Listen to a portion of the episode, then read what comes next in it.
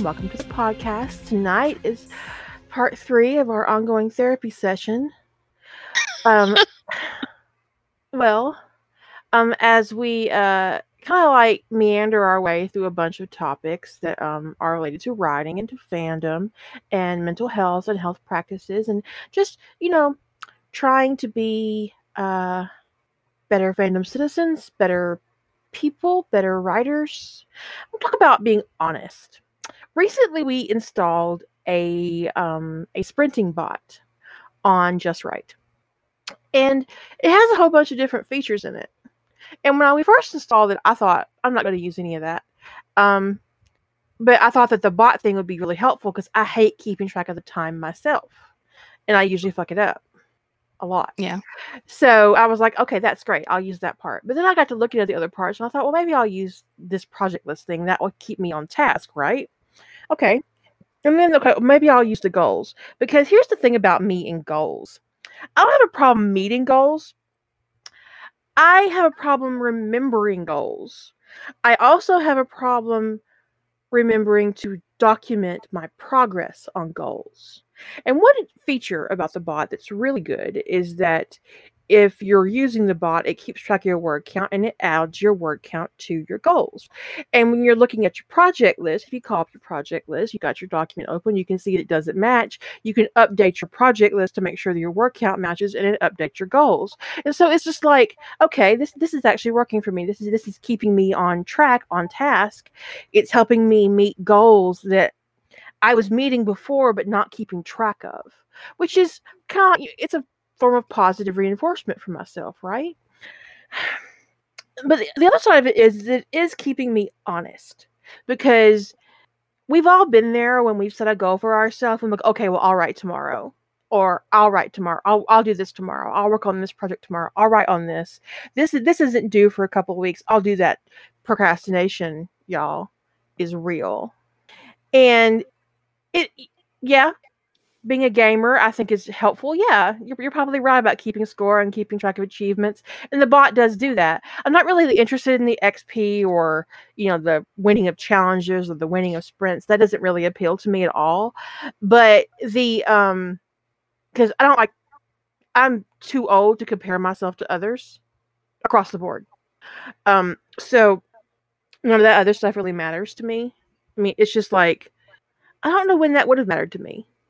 That that isn't my personality type. I like to do things. I like to do things well, but I've never really been invested in beating somebody else at something. Unless I really unless, hate them. Unless it was Monopoly and my sister. That's different. That that's Monopoly. I mean, I think the only times I've ever been really like invested in competition is when it's spiteful. I mean, there are times when you know someone just annoys me enough that it's sort of like a, it, it, it gets to be kind of out of spite. But in general, I mean, no, it's it's not my it's not where my head is. Um, and not even I actually dislike Monopoly, so pretty pretty much I find it pretty boring. Um, pretty much the only Monopoly I ever get through um, is the the version where you deal out all the properties at the beginning. Um, which I think most diehard Monopoly fans probably hate that version of Monopoly because it's like no one ever gets anywhere. Um, the only game I think I dislike more than Monopoly is Risk. I never could. I never could get into Risk. It's just so boring. I mean, it just goes on and on and on. Um, but um, I mean, I wish we could suppress some ass. I really like. I really like the bot. I, I did. I haven't. I've seen some other sprint bots in use, but um, I like that this particular sprint bot works it, it, keeps track of your stuff across all the servers you're on and i i am on multiple servers that have writing stuff. So if i happen to be on one of the other servers and they were doing a thing and they wanted to have i i do 90% of my sprinting on just right but every once in a while somebody will be like on one of my other fandom servers they'll be like somebody will somebody please come write with me? And, and i'll be like yeah sure. Um come on boo let's let's write. Um so anyway um so I, I like that it, you can make you know use one you, whatever I do on one server, it's it's tracking it to my profile. It's not tracking it per server. So I think that that was really nice. One of the reasons why we went with that one. But I don't like the competitive aspects of it because I don't think that writing is a competitive sport, and I don't like it being structured as a competitive um, thing where there's ranking and like when you look at your stats, it'll tell you how many sprints you've quote unquote won, and I assume that that means how many sprints you came in first place which if you sprint by yourself a lot, you win a fuck a lot of fucking lot of sprints. Um, but but the thing about sprinting is, in my opinion, if you wrote any words, you won the sprint. That's what running a sprint is to me. If you got words in, you won the sprint. if you didn't, it's it's it, it I don't know. I mean, I think it could be demoralizing if you took it seriously, and maybe some people do. But we've tried to encourage everybody on the Just Right server to not take the whole winning the sprint aspect and the competitive aspect of the bot um, seriously because I don't take it seriously. Um, I, I, think most of the people on the server don't take it seriously. Um, and I think the people who do take it seriously, um, we're hoping that they're going to um, give us the option to be able to suppress the appearance of the ranking on the server. Um, and if that's the case, then we will definitely avail ourselves of that option. And for the people who are deeply invested in that competitive aspect of sprinting, they can sprint somewhere else. Because writing is not a competitive sport. It isn't. It just is not. Um, and and to and anything that fosters the idea of it being a competition is is just not it's probably not honestly very healthy but um you're saying about that you like that the you like that it helped you remember what your goals were and tracked every your progress to your goals um, and there are ways to if you're if you're not sprinting there are way there's a way to get your word count in. You just use the wrote command instead of the sprint command um, but there are people who there are people who've tried it who don't like it, which is totally fine. You don't have to use the bot. I think for some people it's just been very helpful. Um, I haven't used Scrivener in forever. Scrivener doesn't do an entire project word count. I mean, I have a free copy of Scrivener. I think it's on my laptop. I don't remember. It's been a while. I bought Scrivener with the Nano discount one year after I, but I didn't actually like Scrivener, so I never used it. Well, there was a one Nano where if you won Nano, you got a free copy of Scrivener. Yeah, I didn't. I didn't win that nano. I guess for I I the lot the nano I won, you got fifty percent off of Scrivener, which is what I did. Um, but I remember using it briefly, but not liking it because I like to be able. I don't know. I felt like Scrivener was trying to boss me around. I'm the boss. Well, part of the reason why I didn't didn't uh, wasn't even willing to try ad- adopting Scrivener at the time I started using Scrivener. Um, I've was doing too much writing or editing in a professional context to get away from Word, and I just wasn't willing to um, wasn't willing to do that. So um, anyway, I've heard. Um, I would agree that either you either really like Scrivener or you don't. There doesn't seem to be an in between. Well, but I mean, it all depends upon how you want to use the bot. I mean, I've changed how I've used the bot, so I think that in a way, people are being a little rigid in their thinking sometimes about it. Um, so I've I've this is for people who are listening to the podcast later. There have been some people talk about that Scrivener and the bot don't track word count the same. Um, but if you're getting your word count from Scrivener, that's actually I find a little confusing. Um, but you don't have to actually track your word count to a project. Um, what I've been doing is actually I switched up how I was doing it in part because I was not enjoying writing in a in a document with 100,000 words in it. It just when I switch over to my tablet, working in a document that big does not work well. It just my tablet gets all janky when I open up a file that big and try to actually type. So what I started doing is sprinting not to a project at all, but just always sprinting in a clean chapter. So when I write a chapter, which I don't know, it's just my process. I when I start the chapter, I'm joining the sprint at zero word count, and when I finish, and I stay in that chapter until I'm done with it, and then um, I'll be joining with you know incrementing the word count for that chapter until I'm done with the chapter, and then I add that chapter, copy and paste it into my master document, zero out my chapter, my working file, start the next chapter, and then go back to sprinting from zero. And then periodically, I update the word count for my total document, uh, for my total project. Um, if if I want to use projects at all, we have a lot of people who don't use projects, and you don't have to. So I'm primarily right now. I think I have one project in the system, and I'm actually done with that project. So um, I'm I'm sprinting against nothing right at the moment, but um, I'm primarily sprinting against goals, and that's it. So, um, so I'm using it for mathing for math, so I don't have to have a spreadsheet open that I'm entering my word count in. It provides me my word count, and and it's it's giving me my total word count that I've I've thing. So, I, I mean, yeah, which is exactly, I mean, what you're describing um, there with a chapter one to chapter two resets your word count. That's exactly what I'm doing. That's the way I'm sprinting already. Is when I change chapters, I start back at zero because it's more comfortable for me to write a chapter and then move that chapter into the master document than to um, and to have a hundred thousand word file open. That just became my preference very quickly from you know um, you know, after 100 sprints, I was like, okay, I'm not digging having this big old file open all the time. So I'm just going to sprint from zero. And when I finish the chapter, I will move the chapter into my master document and then go back to sprinting from zero.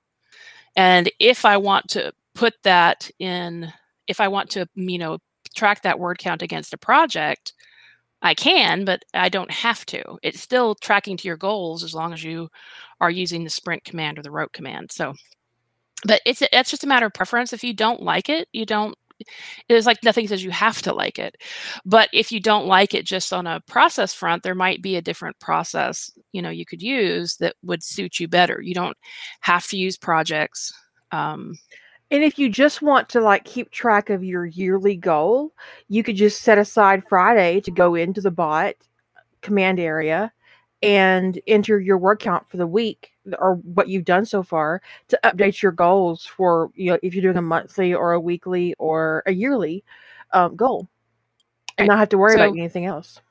for some people it's they like the bot for its for its timing factor that it, it they all they do is kick it off and it it starts and ends the sprint. They don't have to do anything else.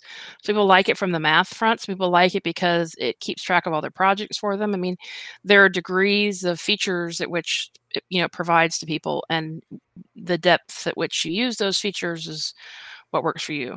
Um, but if none of it works for you, you can actually sprint with the bot and not use the bot at all. You just can report your word count manually. You don't have to join the sprints through the bot. You can just say, "Hey, I wrote 400 words." Um, it's totally personal preference. No one's gonna take it. And if you want to run OG sprints, you can do that too. So, um, but but you know, I, I think it it worked for um, it's working for me on a couple of fronts. Um, aside from just ease of use for me, I do like having some visibility that is not me opening up a spreadsheet into how much I've written, um, into tracking and and into tracking goals through I mean, I'm already sprinting on the server anyway, and if it's tracking to my goals through work I'm already doing on the server that I would have been doing anyway, it's like taking a step away, you know, taking away something I, you know, it's removing a step from from my to-do list. So that's for me is a win. Um, and I but, really appreciate the accountability factor for myself because it keep, like I said, it's it's keeping me honest. And one of the things that I came to realize as a young woman that being honest with myself when it comes to my craft is really important. Uh, and it's not just about um, uh, your method or your inspiration, but or your productivity. It's also about growing and learning as a writer. Because if you aren't honest about the areas you need work in, and if you're not honest, if you're not approaching your craft in honesty, you are missing out. You are not seeing the areas where you need to grow um, and where you need to spend time. You're shortchanging your stories, you're shortchanging yourself. Because there needs to be a point in your process where you can look at your work objectively and say, okay, this works, this doesn't work. I like this about my story. I don't like this. Am I going to fix it or am I going to post it as is? And acknowledging a problem doesn't necessarily mean you have to fix it. So don't be afraid to acknowledge, okay, this actually doesn't really work, but I can't be fucked to fix it. So I'm going to go ahead and post it. Because I've had that conversation with myself recently, actually. Uh, because at the end of the day, sometimes you'll see flaws and problems in your work that your reader never will. And it's because they don't have the same perspective as you do. You went into this project with a goal, with an idea, with a theme that was important to you and whether and whether or not you realize that goal for yourself is unless you've advertised it to the world is nobody's business but your own. So you might find yourself very dissatisfied with something that you wrote, but your reader's going to love it because they don't know what you were expecting. They have different expectations for that work than you do, and that's fine. And if you want to set it aside and fix it or come back to it in a year and say, oh, well, you know what? That actually wasn't that bad. What was I thinking? Okay. Yeah, right. Sometimes you but there's nothing with there's nothing wrong with being honest with yourself about the problem and being honest with yourself about the fact that you just don't want to fix it. Sometimes people sometimes people will use disempowering language. I don't like disempowering language. I don't like disem uh, we've talked about like my feeling about the, the whole muse thing is fundamentally disempowering. Um that's my big issue with it. But um aside from but when it comes to um, I can't fix that, or anytime you use the can't, the word can't, you've you've taken the power out of yourself. I don't want to fix that, or it's just not worth fixing. Um, as opposed to this this is just an unsolvable thing that is outside of your control. And I don't ever like feeling that there's something in my work that is outside of my control. So I, t- I tend to prefer to just say I don't want to. I just don't care. Um, then this is an unsolvable mess. Um, if I do feel something is an unsolvable mess, I'm not going to post it until I can get to the point that I feel like I'm a little bit more in control of that unsolvable mess. Well, right, Dark, I could fix that, but it would require giving a fuck, and I have none. Um, that would be on small things. on small things. Generally, if it's something big, I, am I'm, I'm gonna I'm gonna fix it. But um, unless it's too big, and then you're just like and it goes in a folder that you don't look at. Right. And that sometimes because but that if it's a huge thing, if it's a huge, huge thing, um, odds are I'm not going to post it because it's if it's if it's that big a thing that I can't deal with it, I, I don't know why I would post it. So you're right, it would go in a folder and I'd be like, I don't know how to deal with what I was thinking. I mean, I was smoking the Mary Jane when that when I came up with that idea, and probably when I wrote it too. I must have felt and hit my head again how many painkillers was I on when I took that? When I wrote that, I mean, I I wrote something really unfortunate once on a lot of pain medication, and when I read it later, I was like, "Wow, that must have made sense to me when I was stoned out of my mind." But it just does How not. How high was I? Right, exactly. But it's sort of like um, I used to have the goal of I'm going to write every day, and but there were days i mean i i almost never say i can't write today. It's usually um i try to be sure that i'm honest with myself about i don't want to write today. Because they're almost inevitably on a day when i would be inclined to say i just can't today it's usually more of a case of like i just don't want to today. Today was too fucked up and i just no but there are of course circumstances where you can't. I mean like you've been evacuated you know it's like sometimes there are circumstances where it's it's it it does become a can't. And i think it's important that it you be careful with the language you use with yourself about what is really going on uh, getting in your way so that you can say i am choosing because i'm stressed out and i would rather comfort read than sit down and write. Because it's fair that is a fair thing to say is is my day has been shitty and um I want to reread whatever thing I love that makes me feel the best, um, rather than try to get into a creative headspace and make this story happen right now. And that is a fair thing, especially with sometimes the kind of year most of us have had. It's a fair thing on any given day, but it's especially lately, it's fair that you make the choice to comfort rather than. And sometimes writing is comforting, but sometimes the act of being creative is just getting to in touch with your emotions and you just don't want to. But to say you can't takes the power away from you because you're not making a choice. It feels like you're at the whims of the universe, right? That the, the that the world is happening to you and it's keeping you from writing, which no. Um so when I when I was thinking about goals to set, um, I actually moved away after 2020 from the idea of a daily writing goal. I still work on something writing writing related almost every day, but it's not always writing. Sometimes it's you know sometimes it's editing. Um, although I do consider that part of the writing process, just because like I could consider plotting to be part of the writing process. Sometimes it's just noodling on an idea for a while. You know, as Kira calls it, what do you call it? Uh, the bubble thing. I'm sorry, what? The bubble thing? Oh, cloud plotting. Oh, oh, um, okay. I was like, what bubbles? I don't, I don't know why. I, I can't. Th- I, for some reason, I can't think of it as cloud. I'm like bubbles. It's bubbles. It's not bubbles. I know that's not the right word. Um, I, I do, I do my own version of that. Um, mind mapping. Thank you, Ellie. Um, I consider that all part of the writing process. So now sometimes people can get bogged down and they never do anything but plot, and then you need to have an honest conversation with yourself about how you're bogged down and you've been doing nothing but plotting for the last three years. that story is plot, sit down and write it. Um, bubble plotting.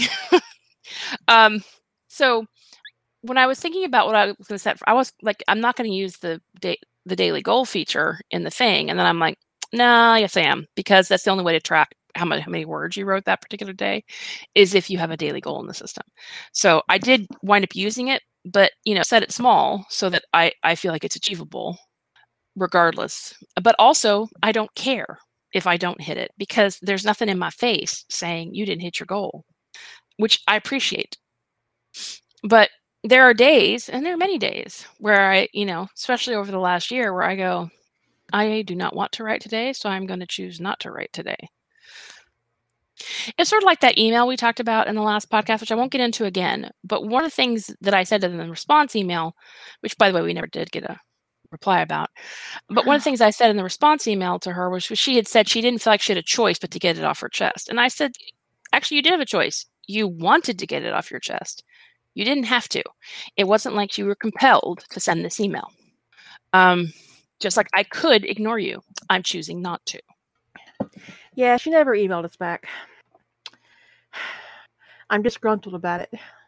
Oh, I'm definitely not gruntled. You know, when I found out uh, that gruntled was actually a word, I was literally delighted. Me too.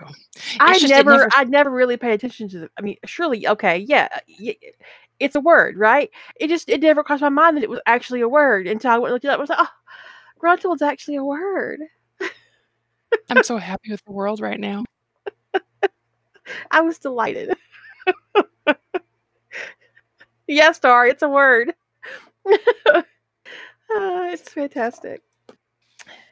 I was gruntled to find out that gruntled was a word. And it doesn't sound like, I mean, pleased, satisfied, contented. Gruntled does not sound like pleased, satisfied, contented. It just doesn't. It does sound cranky. Thank you, Asteropes. It sounds cranky. Mm. It, yeah, it sounds it, like it, it sounds like a Pokemon. it's a gruntled. Or an animal, like a, a magical animal in Harry in Harry Potter. No, I'm all but, in on Pokemon now. But it's, you know, I think that when you start down that road of lying to yourself about your writing, um, that it takes you into a uh, a very unproductive place because those lies turn into excuses or your excuses turn into lies. It's like this vicious circle that you create. Um, and that's all you end up creating is this ugly circle where you're lying to yourself um, and you're not getting a damn thing done. And I've been there. I've been there. I've done that. And it's it's a frustrating place to be because it's like you know, you know you're responsible for your own damn condition you you know you've put yourself in this place whether it's through procrastination or um you know or you know bad time management or depression. And i'm not saying you put yourself in depression but sometimes for me personally i have used my that was downright provo- um, provocative jillian. I know. There have been times when I've used my depression to lower my own expectations of myself. Now, I'm not saying that you do that. I'm saying that I do that. And I'll be like, oh, well, you know, it's going to be a bad month. It always is this time of year. This is a really, this is a really bad month for me. So I'm just going to not, I'm just going to, I'm not going to try. That's going to be stressful. So I just won't try. So I'm like preemptively stressing myself out, which is part of anxiety. Um, and there was a time when I was younger when I did that a lot, where I would stress myself out on the stress I had yet to feel. and then I would be stressed out. It, it was just like, why are you doing this to yourself? Why? Why are you doing this? Why are you like this? And it's just, it's the brain, right? And having um having an obsessive compulsive disorder, um, and having it manifest the way it does, um, and also having um this little mental quirk where I not only, I mean, I, I will often sit and ponder a simple decision for hours and try to figure out all the angles and, and ha- what would happen if I do this or what would happen if I do that. It's a very beneficial tool in my toolbox as a writer, but as a human being, it's a time waster and it causes anxiety. And I've always done this since I was a little kid, apparently. My mom told me um, a couple years ago that when I was very young, she went out of her way not to tell me anything bad. I and they would my whole family would kind of redirect me away from news because if I saw something terrible happening, I would spiral. And it would be like, you know, there was a tornado three towns over, and I'd be like, oh my God, there's going to be a tornado here. And I would just go completely off the rails. And it will destroy the house, and I won't have anywhere to live, and I'll be living in the barn. just like, I mean, I was six or seven years old, and I was doing this to myself, right? And so that's always been here. Well, yeah, then I'm going to have to clean the barn, and, and then where will the chickens live if I have to live in their house? Where will the chickens live? With you. yeah. Chickens are creatures of habit. Uh, it was just, you know, so I've, I've always had that mental quirk, and no amount of medication solves that particular issue. So there becomes a point where you have to, where I had to learn to self, you know, self you know do some moderation on myself so that I wouldn't do that and I wouldn't go off the rails. Um, regarding a you know a tropical storm or um i mean you know it being a tuesday and maybe my boss is pissed at me i'm going to get fired. I mean because you know it, there's there's no explaining that kind of anxiety and where it comes from. And then the next thing you know you're living in the bar with the chickens again. It's just like and chickens are mean. Well there's there's no explaining the way your mind works when you're having that kind of anxiety spiral.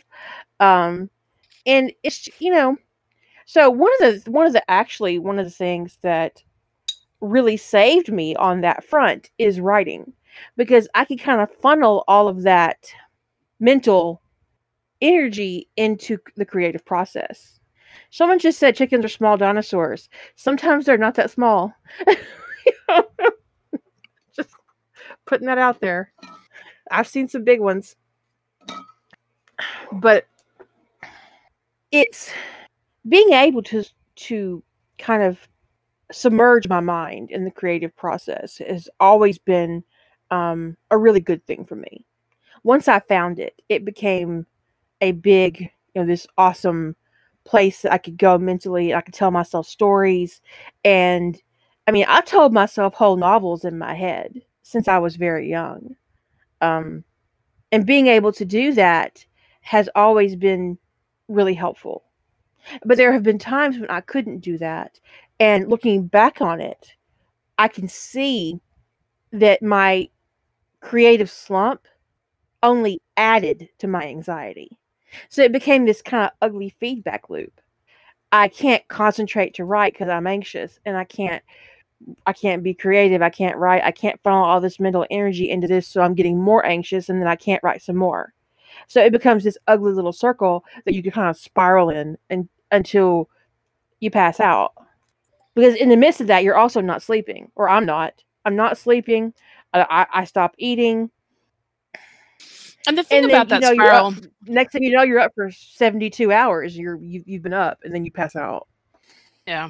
Well, if you're lucky. Um, I've actually been hospitalized from lack of sleep, so um, I prefer the passing out part.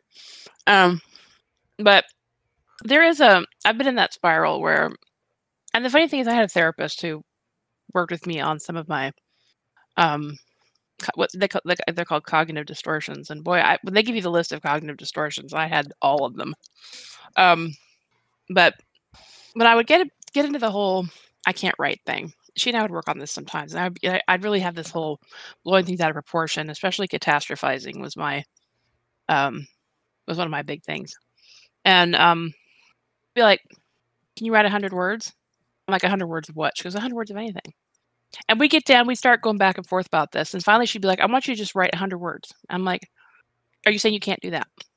I'm like, But 100 words of what? She says, I don't, doesn't matter. Just 100 words. Can you write 100 words of anything? I said, Well, of course I can write 100 words of anything.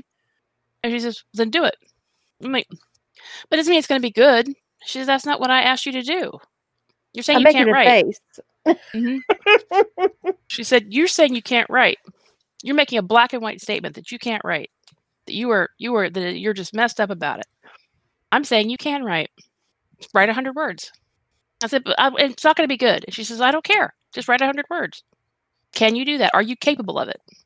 I said, Well, of course. And I'd be really irritated. Of course, I can write a hundred words. This woman's very confrontational. oh, she went. Well, actually, she. I wound up with her as my therapist because I told my psychiatrist I needed a therapist who's a little bit pushy. That's creepy. No, no creepy pictures. Um, wow, that threw me right out of my head. Um, um, I told my psychiatrist I needed a therapist who's a little bit pushy, and he went next level with his recommendation. Um, Yeah, that's a little next level. but it, and she she was she was you know she was especially with like this kind of stuff we'd go this very pushy back and forth where she would get really um into challenging my perceptions of myself and my perceptions of my world and my ability to handle things um but especially when it came to and this was part of my cognitive behavioral therapy um was um, we're never going to get through this if you don't, you know, because she would challenge me about, especially any of the like black and white thinking or my tendency to catastrophize things or, um, um, whatever. I'm blanking on some of the other, I'm blanking on the other cognitive distortions as a whole. Um, but anyway, um, so we would go back and forth, and and she would say, "What you're really saying to me is that you can't have it exactly the way you want it, so you don't want it at all." And I was like, "Oh, fuck you." And she says, "I'm sorry, but you're never going to have things exactly the way you. So just sit down, pick up your fucking pen, and write." I'm like, "You were so mean to me."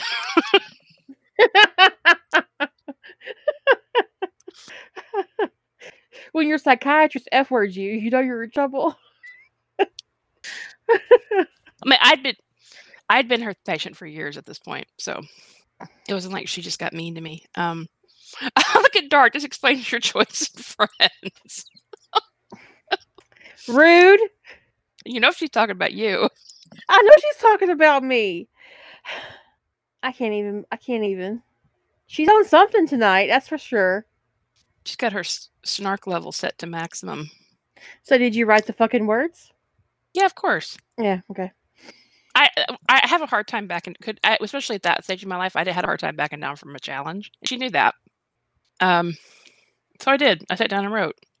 So here, I'll put a link to some of the co- most common cognitive distortions out here. This is not actually the list that I used to work on, but the ones we worked on are all in there. Um, we uh, we worked on a smaller subset, but um, cognitive distortions can definitely affect writers quite a lot. Um, so it's worth looking at how you think about your writing and being honest with yourself and looking at are you engaging in any of the um, common distorted ways of thinking um, and then trying to find strategies to address if you have a common way a, a particularly common thought pattern that is problematic for you about your about your writing. And you don't have to do any of this you can do whichever you want but um, i think part of growing as a writer if that's what you want to do is part of part of that is learning to be honest with yourself and part of being honest with yourself. This is going to make this is going to come out a little bit weird. Um, part of part of being honest with yourself is also learning how to be honest with others, and I don't mean that in a um, go be brutally honest with everybody around you kind of way because um, unsolicited unsolicited feedback, regardless of what the context is, um, whether it's on writing or just life in general, is just like just running around telling people random truths. it's usually not welcome. It's like, no, I don't care what you think of my haircut. Fuck off. you just go up to random people and start telling them what you think of their anything. But when you're in a writing um, a writing group, there's there's a I think a skill you have to learn, which is how to be honest without being injurious. And also there are times you keep things back. Like I'm there's nobody that no and I do mean nobody that I am brutally honest with when it comes to writing because there's just no point. There's just no point in in just tearing somebody apart like that. And I wouldn't want anybody doing it to me. I I appreciate that people take the time to soften and think about how they should approach telling somebody uh, because writing is very intimate and personal and writers usually know that. So um, but what i see sometimes is that people don't maybe they don't know what to say. So i'm going to call it like so they don't want to be discouraging. So in the pursuit of not being discouraging because they feel like honesty would be discouraging I feel like that the, what winds up the, the byproduct of of that is what kind of in my head is what I call toxic enablement, which is I'm not going to explicitly tell you that that's a great idea. I'm just going to tell you that you should do it.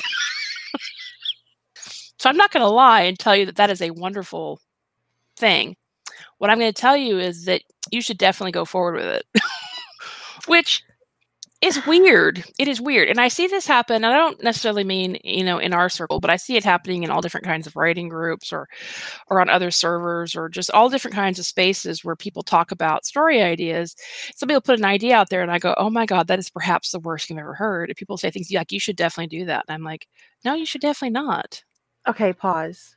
Late last night, or maybe early this morning. Maybe it was early yesterday morning. Okay, so it happened in, in a moment where I had not gotten a lot of sleep. Let's put it that way. I messaged Jillian and I said, I'm going to do this, this, and this with this. And she wrote back and said, Well, you if you do this, you have to name it this. And I said, Well, I'm going to name the series of that. And she's like, Great. And then she gave me a list of, uh, of other things I should include. And now I'm thinking to myself, Was she toxic enabling me? No. okay. no. Would you be truthful? I'm just kidding. Because you know me, if I thought it was a silly idea, I'd be like, "Are you smoking something?" Because I've said that to you before. I'd be like, "Did you hit your head?" but the other side of it is is that if you have somebody a writer in your life who is aggressively honest with you about your work to the point where the thought of sharing your work with them makes you sick stop sharing your work with them. Yes, definitely. Definitely. That's We've all heard that story in fandom where they somebody a new writer shared their work, you know, to get it betaed and it came back to them and it had been ripped to shreds and they haven't really written since and they don't post and they don't publish. We've heard this story. This story is existing right now on this server. There is somebody on this server right now who's had that experience. And you don't you don't know if it's about i mean there are a couple of reasons why i think this happens. Um we talked earlier about illusions of helpfulness. Mm-hmm. um and there's also this personality type. Now sometimes i'll say something really blunt to somebody and i'll jokingly say honesty is my gift to you. But fundamentally i'm not a mean ass person so I'm never I'm not brutally honest with anybody unless I unless you give me no choice. Oh, Sarah, I'm so sorry. Um but there are people who really enjoy hurting other people. Yeah, I would agree. Um, toxic honesty is not helpful either. But I'll call this like uh, we'll call this um tales from the acquisition editor's desk. It never fails that an acquisition editor rejects a book for publication, that they'll get a, a response back. All of my friends and family love this. I don't know why you have a problem with it. All of my friends and family love this. And sometimes it in question is so awful that I don't believe for a second that all their friends and family love that. Or they even read it. Right. Or if and if they did read it, they're oh yes, this is wonderful, you should submit it for publication. That's toxic enablement. Because encouraging someone to go out and get their ass kicked professionally is not helpful. It's not helping them grow. Telling them that something is absolutely wonderful is not helping them. But it never fails. It never fails that the worst thing that crosses the acquisition editor's desk is this person saying that you'll hear that a bazillion people have read and loved, and how come you have an issue with it? Well, it's like they may have told you they loved it, but they were lying to you because nobody read this and loved it. And I don't mean to, I'm not. I'm not trying to be like mean with that, but there are some things, although man, there are some things that are written that are so offensive that it's like it's shocking. It's honestly shocking. Um but what I see, I see kind of a that's that's like an extreme example of like toxic enablement. But what I see in like writer circles, one of the things I like about writer circles is it's sort of like when when I go into a group of writers to talk about something, is I want to hear the pros and cons of something. I want to hear what is the upside of this idea, what are the downsides of this idea, and uh, too often, especially in in very fandom fandom centric spaces, there's people don't ever present the downside. They just keep piling on the I would almost call it the more ridiculous element. Especially if there's anything that even lends itself a little bit towards something cracky, it will go from a little bit cracky or maybe crack taken seriously or just kind of a little bit of a joke element into becoming the dominant theme of the entire story by the time a group of you know some some some groups of fan fan writers will get done with it and it's because and this is my hunch on this is because the other writers in these conversations I don't see this on Just Write that much, but I mean, definitely in other spaces. I think people on Just Write try to really mostly take things as a really serious approach to writing and and look at it as trying to grow their craft. But anyway, but there are spaces that I've been in, the group that should not be named, where there's no discouragement. There's no there's no that's not really plausible or um, that isn't you're going to have a suspension of disbelief issue. So how are you? You know, no question at all. No, how are you going to lampshade that? Um, I've talked to you guys before that there was a question somebody asked about would it would it be plausible that someone would would staff from the best available scientific minds for a laboratory blind picks you know picking just the best people like eight people and that they would happen to all turn out to be lesbians and that they would happen to pair off in groups of four groups of two happen to. Well, and no. i'm like and the way the phrase the question was phrased was is it plausible? I was one of the first people to responded and i just said no it's not plausible. That ain't the way that works. Um but i was dogpiled for saying no. Seriously I was dogpiled for saying no. Everybody else was like, yeah. And I mean, it was practically like, oh, yeah, you should have 16 lesbians by the time it was done. You should write whatever you want. I'm like, that wasn't the question. He didn't ask, can I write whatever I want?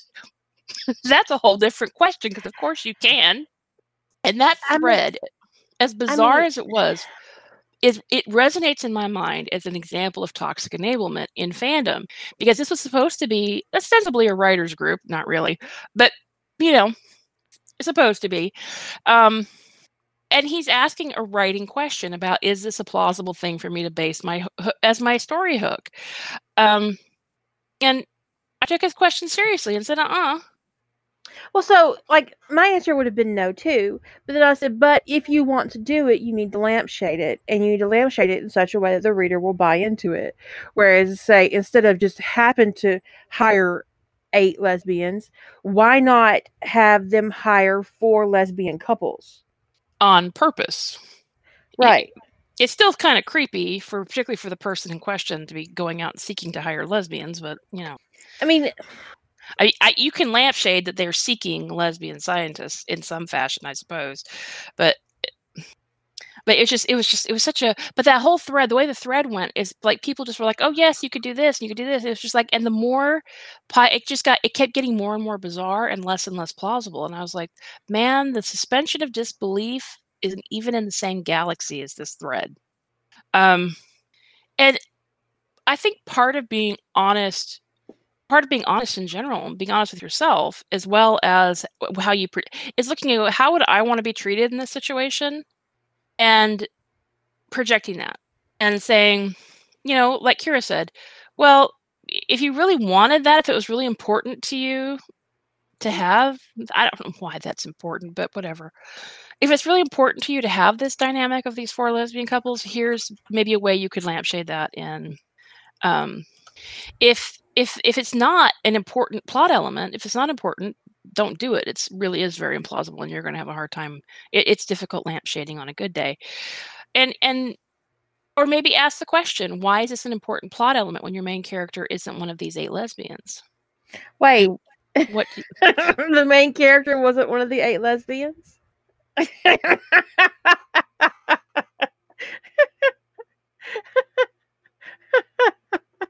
I just put the, the main character in the in, in the chat, which well, is why I, you know maybe at heart. anyway, so it's kind That's of a crazy. so I mean you can ask yourself what would I want in my writing journey in this situation, and would I want somebody to ask me some questions and say, "What are you getting out of this? How does this help your plot?"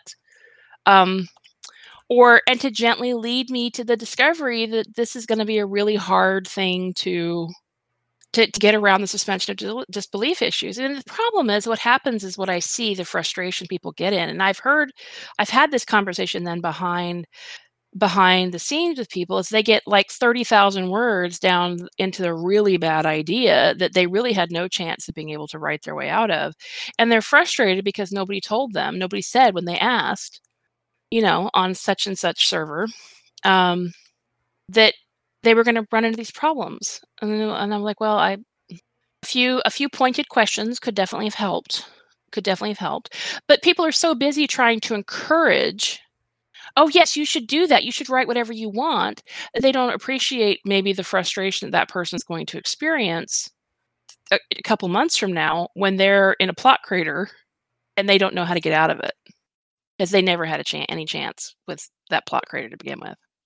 Um and i'm so i'm not saying i'm definitely not saying um you know when people are you know dash people's dreams kind of thing um yeah it was supposed to be the eight lesbian lesbians were supposed to be um coincidence that they all have that eight for starters that they happened to be women and that they happened to be lesbians and that they all found love amongst their lab sisters. Um whatever. it's just like, can you please put your lesbian fetish to the side? Thank you. Thank you so much. And it wasn't even an important, really critical part of the plot. He just wanted eight lesbians working as for one this does. dude. This this dude. Um, but just when you I'm I'm definitely wouldn't want people to be I, to, toxic honesty is not the goal, but when people are putting ideas out there, if something strikes you as strange, ask a question. Don't say that's stupid because that's toxic opinions, but ask a question. Well, how do you get from from that to this? Um, how do you how do you resolve the inherent character conflict between a character that's a criminal and a character who is a member of law enforcement? I mean, you can ask those questions um, and if the person was like wants to, if the person, if you ask the question, okay, here's the thing: if they if you ask the question, how do you resolve the inherent contradiction? We'll use that example: the inherent contradiction between a character who is a criminal and a character who is a member of law enforcement, and they hand wave it away as not a problem. You're done. Move on. You've, you've seen you've seen the characterization issue. You've pointed it out in a gentle way with a question. They've handed it, waved it away that they don't care about that kind of character contradiction. So that kind of characterization issue is not one of their priorities. So you can just feel like you can just go, okay, but but you don't need to, you know, be like, oh, then it's a great idea. You can just go, okay, move on. Have fun with that. have fun with it. You you don't need to. Here's one of the things I think that I get. I don't think people need to feign a lot of enthusiasm. Um, can be encouraging. I think genuinely being being genuinely encouraging about somebody exploring their craft is more authentic than feigning enthusiasm for an idea you find silly. Because it's okay if you find somebody's idea silly. You don't need to pretend to think it's great. But you can still be genuinely encouraging of them exploring their craft. And I think that there's a real difference in that mindset and that approach. And that's you know, you don't want to feel like because I was talking to somebody one day and they were talking about how they feel like they're always on, they're always pretending when they're in a group of writers, trying to pretend to be interested in these weird ideas people throw at them. And I'm like, you don't. That's not even. That's not even it. Um, you. It's not about. It's not about pretending to be on. Find a way to be authentic and be yourself. You can be encouraging of people and encourage them to be in their craft and encourage them to explore their writing and be enthusiastic for them to do that and not be jumping up and down and feigning um, interest in an idea that doesn't appeal to you. That's being genuine. And I think that's part of being honest with yourself and not making yourself feel like you're a fraud in a writing space um, is figuring out how to be authentic without being brutally honest. And I don't even think it's that much of a balancing act. It's just a matter of being um it's a matter of being kind. That's Kira. I was just talking, but I was muted. Okay. What I was gonna say, what's I saying? Oh, is that you need to be judicious with your approval. I mean, it is one thing to be encouraging, it's another thing to wholeheartedly approve of something dumb. You don't gotta say it's dumb. In fact, you shouldn't but don't go all in on supporting it either. That's the toxic enablement thing. It's just not a good idea. No. Because then you'll get credit in their story notes, and you don't want that. Perish thought. Like, please, please don't put me in your author note. I didn't mean it. What was well, I no, thinking? The worst part, the what the worst thing that happened is your your fake enthusiasm could wind up being the reason that they write something that is it could have been writing something else. And then they're like, I just want to thank Kira so much for encouraging me to write this. Um, and you're sitting there, Kira sitting there going, wait, wait, wait, wait, stop. I did what? I did not. And, like, and then I'm getting emails. Did you encourage so and so to write a story about eight lesbians? Uh, and Kira's like, eight lesbians? No, I did not. What, I've never even seen eight lesbians. and this is when it's really helpful to have fibromyalgia. But I can just say, you know what? I have no idea. Maybe. Are you okay, Boo? fibro fibro fog is a thing, and I will and I will use it to my best advantage. I do. I think that it is a. You can encourage someone to enjoy, especially like I said, if you've asked a couple of careful questions to try to help them think through their issues, the issues that you see, and if they're rejecting your help, because some people do, um, you can move on with a clear conscience and encourage them to enjoy writing their story and not feel like you have encouraged them to write the silly. There's nothing wrong with some crack. There's nothing wrong with some good crack, but um, you know, we all encouraged Eli's email blog. We did. This yeah, we're all equally to blame for Elo's for Eli's emo blog. We also have no regrets. So, not a damn one. um, but crack is a really different thing. Crack is a really different thing. So, um, one of the things I think that um, you have to be careful about, and um, whenever I get to writing, I look for more outside, a little bit more of a more of an outside sanity check. We'll call it that. We'll call it an outside sanity check in the formative stages of my idea, when I know I'm writing really from my id, because and we talked about this in a prior podcast writing from your id if especially if you don't pause to put some, some controls on your id writing from your id is a lot like going grocery shopping with a child alone with a child who's just throwing things in the in the shopping cart willy-nilly and you never bother to stop and check and see if you need, got all the ingredients you needed for dinner. And then you get home and you're trying to make dinner with you know eight jars of star anise and nothing else. Um, it's a problem. So when you're when I when I am writing a lot from my id, um, and when I know I'm in that place of where I am doing things that I feel are really satisfying my id, I'm going to get a little bit more of a check from somebody who who I trust to say, is this too much? Is this another jar of star anise, or is is this is this the oregano? Um, I I, I need to know. I, I, or, no, I don't say that. um,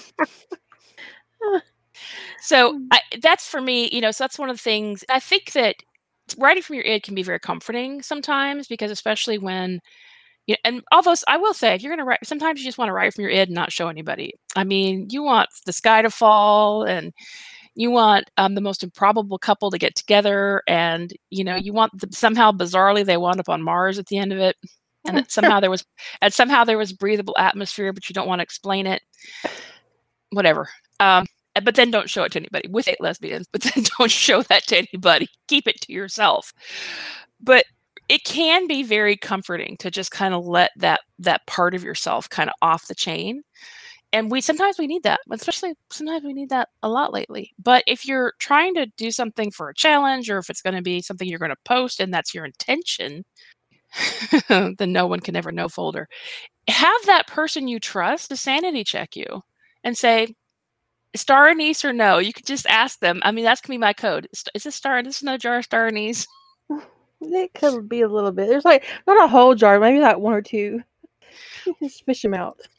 This comes that that whole star anise thing that comes from um uh, going grocery shopping with my goddaughter once and she i didn't notice that she was just heaving the stuff from the bottom shut the bar up the bottom um, row of the, the spice section into the and it was all star anise so she's just heaving all these and i didn't notice that she had done this she just was dumping all these spices in and it was i, I think we had eight or nine bottles of star anise in the that shit's expensive it is i was like i thought my, my bill was a little expensive i was like huh and I knew, and the thing is, I had bought a bunch of um, spices, so I saw a lot of spice bottles. I didn't think of it.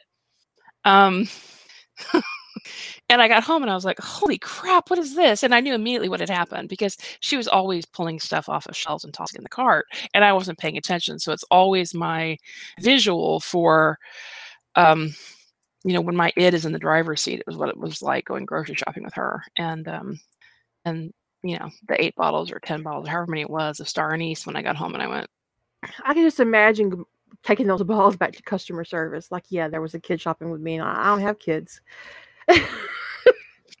I'm not a parent. I went shopping with my goddaughter. She's three. Um, and now I have to return this. I didn't know this was a thing. Looks. I, mean, I like I, that one time my husband went to the grocery store and I, I said, okay, I gave him a list of things to get. And he says, you know, this was really, really expensive. And I was like, really? Because it shouldn't have been. And I looked at his receipt, and this man had accidentally put 29 cantaloupes in the self checkout instead of two. He hit the nine instead of the enter button. Wow. And so I take the receipt down to to the grocery store. And I go up to the customer service desk. I said, "Yes, I sent my husband shopping, and we have an issue." And she says, What's the issue, honey? Do you need help getting whatever he bought back from their car? And I'm like, if he'd actually bought them, I would I would need your help, yes. But he bought two cantaloupes and then I handed her the receipt and she looked at it and she went, Oh, we don't even have that many in stock. I can't believe it let you do this. so he bought 27 imaginary cantaloupes and the, made me know, take the receipt back to the grocery store to fix it. He yeah, he made you return the 27 imaginary cantaloupes. That's the problem. Yeah. Theoretical cantaloupe. So this is where the person who toxic enablement is the person who says, "Well, we'll just make a great fruit salad out of those imaginary cantaloupes." It's like, uh, no, do not encourage him. What is the matter with you? So, be a good writing bro. Um, do not or cis. I don't know. Whatever. I, I, I use I use bro pretty pretty um, gender neutral, but you do you, boo. Um, be a good writing buddy and don't uh, just blindly. If people are on, if you're on a write in a writing space and somebody's coming to you and they're saying in a group, should we? Sh- what do you think of this? Um, if you think it it's got if you think it's a flawed idea or you think it you don't have to say oh well that's fucked up. Actually i'd prefer that you didn't say well that's fucked up. But there are ways you can ask questions like probing questions gentle questions and say well do you think you could do this or do you think you could do that or what do you think the consequences will be when they get back to earth? Or um, there are ways you can kind of kind of lead people to see what you see and they may dismiss it. And then you've done your your duty as a good uh, member of your writing group and you can then say well enjoy writing that. Because there is an element there is an element always in a writing group where they don't actually want you to help them. No. They, they're not actually seeking any kind of advice from you they want attention. Right. And you will quickly learn to, you will quickly learn to spot the people who just want to air their ideas for attention rather than they actually want feedback. And, you know, after the first four or five times that you've attempted to, and you'll observe this like dynamic, you'll engage with it for a while, you'll start to notice they don't actually really want any feedback. They just want either praise or attention, and you'll stop engaging. Because this is one of those things where it doesn't take anything away from you to just ignore that. You just go, eh, okay. You know, I mean, there's somebody there's somebody that I will never, ever plot with again, ever, because you know, two or three, two or three. Hey, Jillies, could you help me out? Kind of thing, and I sit down and help them out. Sometimes for hours, and then they just go, "Oh, well, yeah, you've pointed out a lot of stuff about a lot of plot holes in my idea, but I just really like the idea the way it was better." I'm like, "Well, I can't believe I fell for this three times." You were medicated, right? yeah, of course. it was the aughts. I was I definitely was medicated. I am shut up, Bry. she was me. living in a state where pot was legal. Okay. No, not not not at the time. Not I was time. trying to help you out. But I did learn I did learn from that. So now when I get into it with somebody who I can tell they just want me to I don't know why it's like I can I've got a pretty good radar now for people who don't actually want help. They just want me to validate their idea. Um and so I just, you know, I, I bow out gracefully as quickly as I can. This uh, kind of so person though is a very toxic element in writing groups as a whole.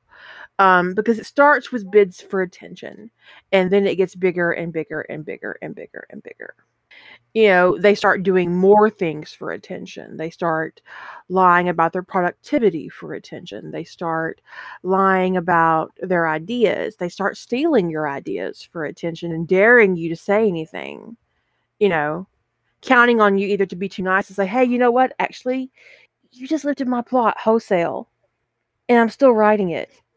I discussed it last week. And they count on you not to say that, to be supportive of their brand new idea. Mm-hmm. Um, and this kind of element gets really toxic really quickly. Next thing you know, half your writing group is in therapy talking about this asshole to their therapist. Instead of dealing with their own issues, they're dealing with this jackass who's in their writing group. And where does it end?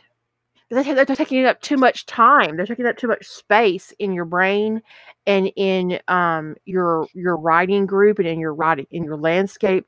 And suddenly, you don't even have to figure out you, imagine stress you've got stress sitting right in front of you and, and it can also get really difficult to share yourself as a writer when there's somebody in the group or who's corrupting the group dynamic so you start trusting you stop trusting that writing group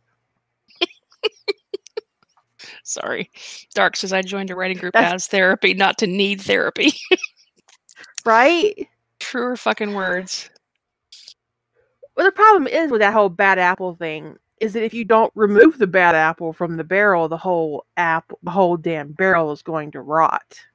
You have to throw the whole thing out.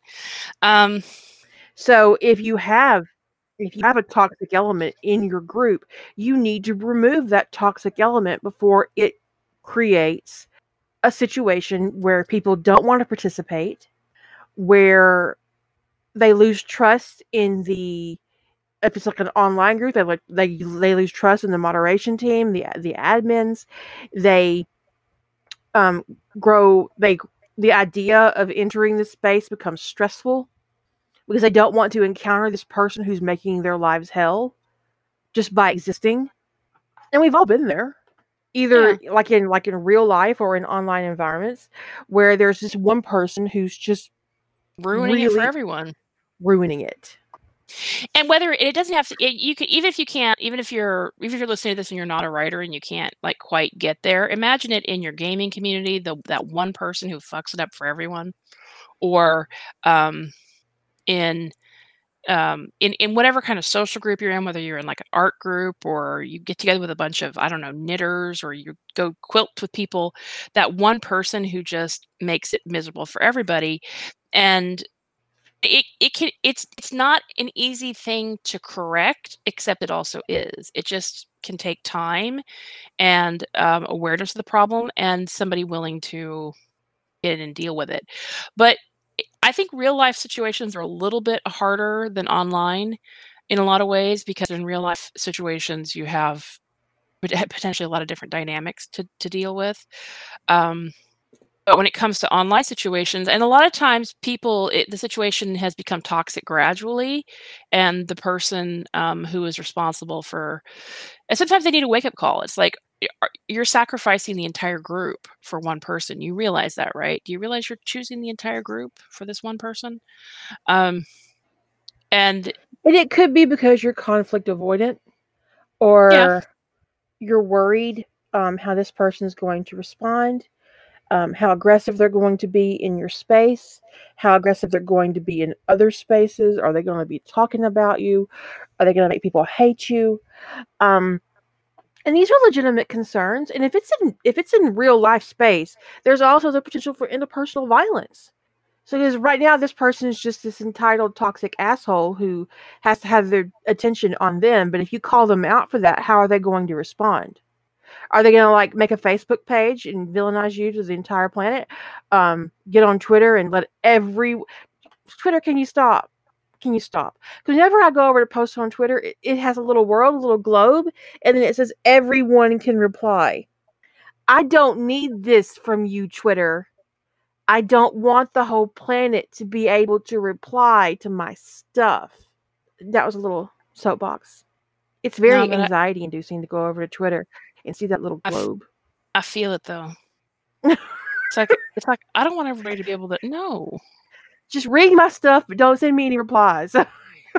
just, so yeah, maybe they do try to get more attention, or maybe they, you know, build a whole web page and call you an asshole, or they get on Twitter and spend six months, you know, bashing you. Um, well, Twitter makes me very anxious, and I don't know why. It's like, I mean, I don't have that response to any other social media platform, but Twitter makes me really anxious, and it's just like, um, I think yeah, I, I think it's because it it for me, one of the reasons why Twitter makes me really anxious is because um, it has sort of a it's become kind of really toxic in the in its way of like abuse. Um, like people really will dogpile in on and Twitter. Um, but actually, as a platform, in terms of the way it works, I find uh, Tumblr more anxiety provoking. I can't. I can't tumble, y'all. I can't. Just, I can't make it work it's just silliness. I mean, I, it's just the design of it is just. Actually, that's what I would call Tumblr shouting into the void because it, it is really one direction. Yeah, but, I mean, people might reply to you on Tumblr, but it's really hard to tell. There's at least for me. Well, people leave their notes, but the thing is, sometimes it's really hard to follow all the good notes to a to a post. Like somebody puts up a post that's really good, and you want to follow all the good content, but you have to follow like fifteen different threads potentially. It's just really vexing. Oh, Bry, go get in the corner. I put you in the sin bin just just for being patronizing about us struggling with social media. Yeah, I think so. Yeah. The only reason I get on Tumblr is to look for stuff for my game, and by my, my game I mean Sims Four. That's where all the good content is. That's where all the good CC is. I pretty um, much only go. I pretty much only go to Tumblr when somebody links. Somebody's running a challenge off of it. I'm like, why are you running this here? I'm always I'm always judgy about it. I'm always like, why? Um. So, but when it comes to sort of uh, solving that sort of toxic situation in an, in an online group, whether it's a gaming group or a writing group, and in our case, we're talking more about a writing group, of course. It is about this these things can take time to sort themselves out or they don't sort themselves out but it can take time to get resolved because it's all interpersonal dynamics and You know, but if you're uncomfortable in a in an online situation, especially if it's a, your writing group, you should say something to an admin or a moderator. Figure out a nice way to say it and say, you know, there's a dynamic here that's kind of making me uncomfortable. Um, I just would want to bring it to your attention. And see, see nine times out of ten, the admin or the moderator is already going to know about it. Um, and you letting them know that you're also seeing it is helpful. But there is that helpful. one time where they're not going to know and they need to know, and maybe you're the first one to tell them, but you probably won't be the last. so, but either way, it's helpful because yeah. it's helpful. It's helpful for them to know that how many people an, a problem is affecting, and it's helpful for them to know if they didn't already know. So either way, it's good. Um, because if they're like, okay, well, this is affecting two people out of a hundred, is it worth you know, keying this person um, off of my game server or whatever. Um, what if it's actually affecting 60 people out of 100, but, you know, 58 people are trying to be polite about it? Well, that's not helpful. So if there's a dynamic when you're in a writing group and it, usually there's somebody in charge whether it's there's usually a facilitator or a moderator in a in meet space and in a an online space there's an admin or moderators um, go to the person who's who you feel most comfortable with, who's in charge, and say, "Hello, there's a dynamic here that makes you a little uncomfortable. Can we discuss it?" And share with them how you feel. And it helps always in these circumstances, if you are worried about how this will be received, is that you make it about your experience and how this is affecting you, as opposed to, you know, things external to yourself.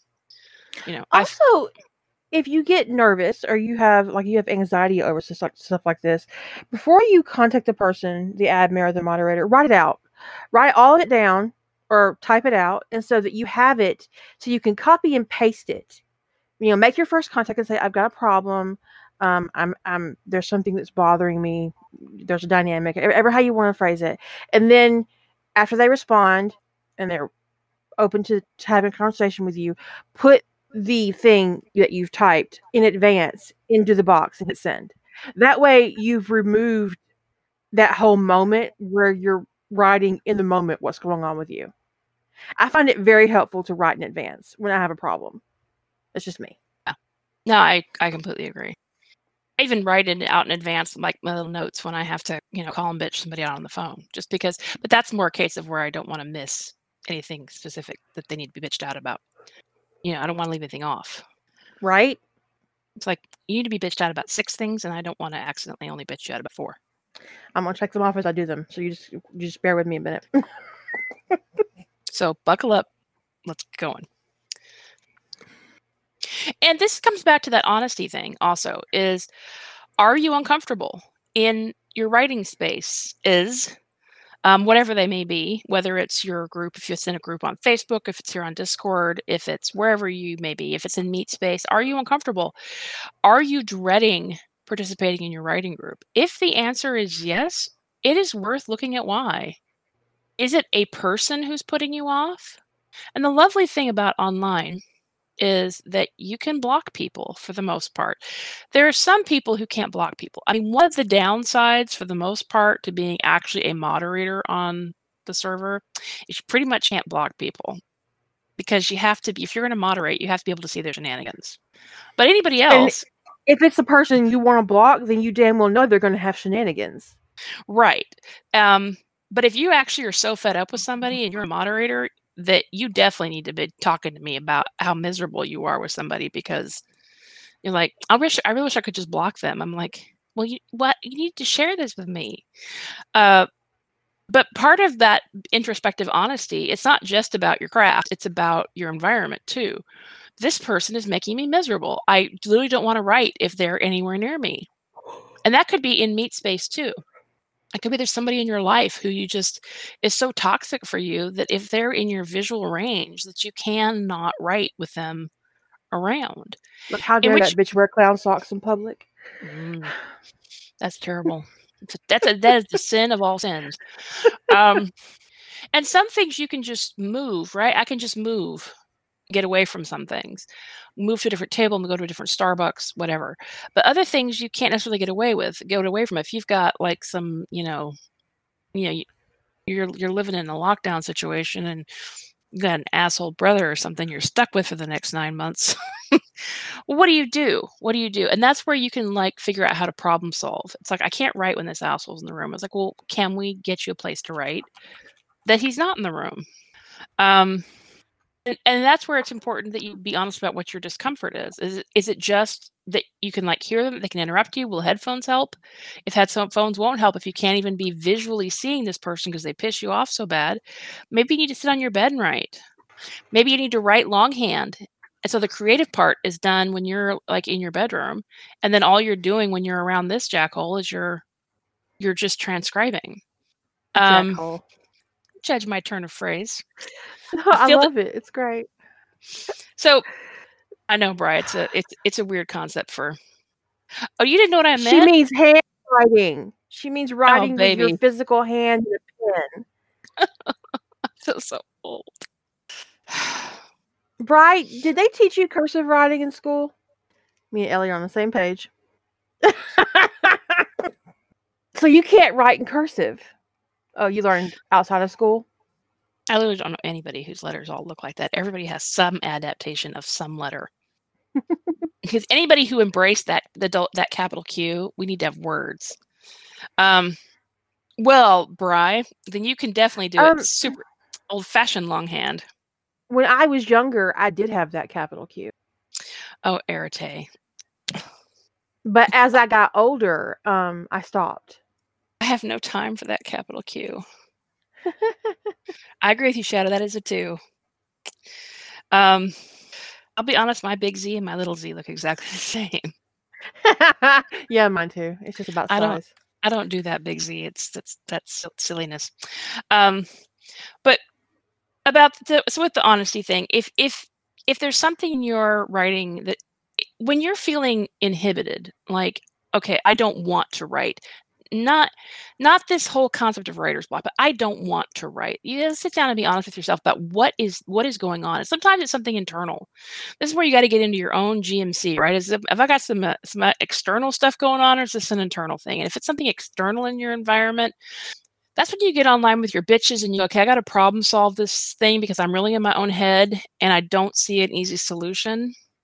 And there may not be an easy solution, but it still can help to get some outside perspective when it comes to things that are more internal, um, that can still be something you can talk through either with a therapist, a close friend, or if it's a writing thing specifically to, um, I'm struggling with wanting to get past this issue and I don't know how to deal with it, find somebody who's really good at that, talk to them about it, and figure out how to problem solve that thing. But you have, and but if it's a toxic person, if it's this external force that is just making you miserable, and maybe it's because you just maybe what's making you miserable is because every time you're around them, you want to go, oh, shut up. And you can't because that's rude. Um, then that's when you need to contact the facilitator, the person who runs the group, or the moderator if it's an online space and say, I am so fucking miserable. You know, this is just, I'm not having a good time. I'm fighting with myself to stay polite. So it's easier for me just not to be there. And, and just let them know and maybe you can even say, I'm not asking you for a solution right this second. I just want to let you know that this is impacting me and how it's impacting me so that you didn't think that it was a nothing. Because it, people need to know these things. And and if honestly, if you come at it with that a, a situation like that with with that kind of approach of like I'm miserable and I just want you to know I, I'm not asking you for anything. I just wanted to share my frustration with you. And they're dick about it. That's probably not a great space for you to be in because I honestly cannot stand being in an online space where people, where admins and moderators put up a a front of let me know if you need anything or tell me if there's a problem, and then they're an asshole to you when you do. Yeah, I don't have any time for that, and you shouldn't either. If, if you encounter that, just just leave. Bye. There's a new place to go. Always there. There's always something new. Somewhere more supportive and um, friendly and inclusive. What to do if you encounter someone who complains all the time? Well, that's toxic in itself, isn't it? And there are some people who are genuinely incapable of being happy. You could give them a solid gold dick and they would complain that it was too hard. But it wouldn't be because gold's not hard by itself. Gold's kind of malleable. That's why you have to mix it with something else. oh, it's very malleable. Real gold, I mean, squish. I mean, not quite literally. It's not like silly putty, but it's pretty damn soft. Um, I mean, you can you can like reshape it with your with your well, I don't mind. It's not. I mean, I've held, I've I've handled real gold. Like if you took 24 karat gold and made it into a ring, you could squish that ring flat pretty easily. Yeah. So solid gold would be something that you could actually mold with your own hand. So you'd want to, you know, mix it with nickel if you wanted to make something that's you know, something sustainable that you could actually use for sex. Um, but not for me because I'm actually a, a, allergic to nickel. Yeah, nickel's a nickels would not be my my alloy of choice. Um, not unless I wanted to be really itchy. Um, Which no, yeah, I would not. With with um, people with people you could give somebody a solid platinum dick and they would complain about it. right.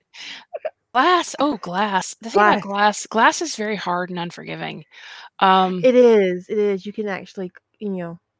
It's also it's it's sort of shockingly unforgiving, um, and it also, which can be fine sometimes, but it also is. I find it can be uncomfortable temperature wise. I mean, you really need to set that in a in a very carefully moderated, uh, you know, temperature bath ahead of time because. Yeah, I mean, un- unless you like the extreme, and some people do. I don't. I don't. Um, and also, I honestly feel like glass toys are more of a hardcore element than say a regular like silicone Well, I, I feel like glass. I feel like glass is intended for its aesthetic. So it's like the plug is intended. Like I don't, I don't understand the point of a glass dildo, but like a glass plug, I think there's an aesthetic there for that. Um, well, I mean, just like from a sexuality point of view, if I'm putting a big giant piece of glass and that's made for it, I mean, that's a, that's really harsh. That because because it is. It feels, it, but you have the same thing with metal. I mean, you put up something yeah. metal and you, it's like whoa, whoa. It, it can be really unforgiving. And there's Very. no squ- you can't squeeze. Uh, you can squeeze a silicone like you would you a regular dick. You squeeze around something glass, it's like that wasn't very fun. I mean, it can almost get like this is gonna sound weird, but claustrophobic. it's just like you've got nowhere to go with that. It's like hmm. it does what it wants. and it wears you out quick too. Yeah, um, yeah. You, you fuck with something glass or metal, and it's like, okay. Um, so that's so that's why I would consider it a hardcore kind of toy. It's like one, two, um, three. Oh, I'm done. Oh, you I'm, can take I'm that out so right done. now. I'm I'm super done. um, you don't. You do not wear a glass toy. A glass toy wears you. This is true. It's hundred percent true. So as for the person who complains, I have a I have a friend that actually can talk all that much, but I every time I every time I I've actually stopped asking them how they're doing. I learned this lesson a long time ago because after years of contacting them, I never could say the simple greeting of "How are you doing?" without getting a ten minute, at least a ten minute litany of all the things that were wrong in their life. And it was like we couldn't even exchange courtesies, simple courtesies, without her feeling like she had to she couldn't even just say things are she, she couldn't even just say about the same. How are you doing? She had it's like she felt like she was gonna i don't know lose her you know i'm miserable cred if she didn't give me the full list. Um and it's it was exhausting. It was exhausting to to to have that so i stopped asking how she was doing. And she noticed eventually that I wasn't asking that pleasantry, how are you doing? Because she always asked me, how are you doing? And I usually, unless something major was going on, would say if things are going okay, or they're going as good as they can be, or whatever. Um, but she'd always ask me, and I would never return the sentiment. Um, I would say something like, "Oh, we're doing okay." Um, what have you been up to? Would be more of a common thing for me to ask, like specifically, "What are you doing?" I'm not. So one time she asked me, she says, you know, you never asked me how I'm doing. I said, yeah, I know. I I made the choice not to ask you that question. And she said, well, why not? And I said, because it felt like it was pressure. I know things aren't going well for you, and I didn't want you to feel pressured to feel like you had to tell me all of those things just because I was asking you how you were doing. And I also don't want to hear it. um, that was very eloquent. I said, so I made the choice to ask you what you were up to, what you were doing, rather than ask you how you are, so that you could choose what you would share from your life rather than feeling like you had to give me the list list of all the things that weren't going well. dig, dig, dig. I mean, I, I made a couple little subtle digs in there, but mostly I was trying to be like not an asshole about the whole thing. But I honestly got to the point that I just couldn't stand asking her how she was doing because, uh, um, I'm not sure if she took the hint or not. She's she I, I don't know if she was offended. It was it was it was a little it was a little inscrutable. I didn't you know sometimes I don't hear from her for a while, and so it was hard to t- tell if I didn't hear from her over that or something else. But I, I did eventually hear from her again. Um, so I mean I don't know. Some people are very invested in their victimhood. Very. And I don't mean the discussion of a traumatic event in order to relate to somebody during a conversation um, when it's appropriate to do so, when you're trying to show so- solidarity. I mean, in that if you tell them you have a cold, they have pneumonia. If you tell them you broke your little toe, they fell off a mountain and broke their whole leg. So it's it goes back to honesty. They are so invested in their victimhood that they will lie their ass off to make their circumstances worse than yours. It is a kind. That's it's a really toxic one-upmanship. Like, oh, my situation is worse than yours. But I think in some people's case, like I think in in her case, it was like if she ever were to say, like, I felt like she was kind of in a rut, and she knew she was in a rut. This was just my outside, you know, amateur armchair psychologist going on. If she, I knew, she, I think she knew she was in a rut, and if she were to admit that things were going okay, that she would be expected to get out of her rut that there would be expectations placed on her to get on with it and just stop stop with this cycle that she's in. So she was deeply invested in everybody around her understanding how miserable she was about every little thing. So people would understand that she had a reason for being in her rut. She was using her rut as her reason to remain paralyzed at, at, at where she was in her life. So she was deeply invested in in it. And her her litany of complaints was her excuse. So she had to be sell people on it. Well, that's all back, all back to disempowerment, right?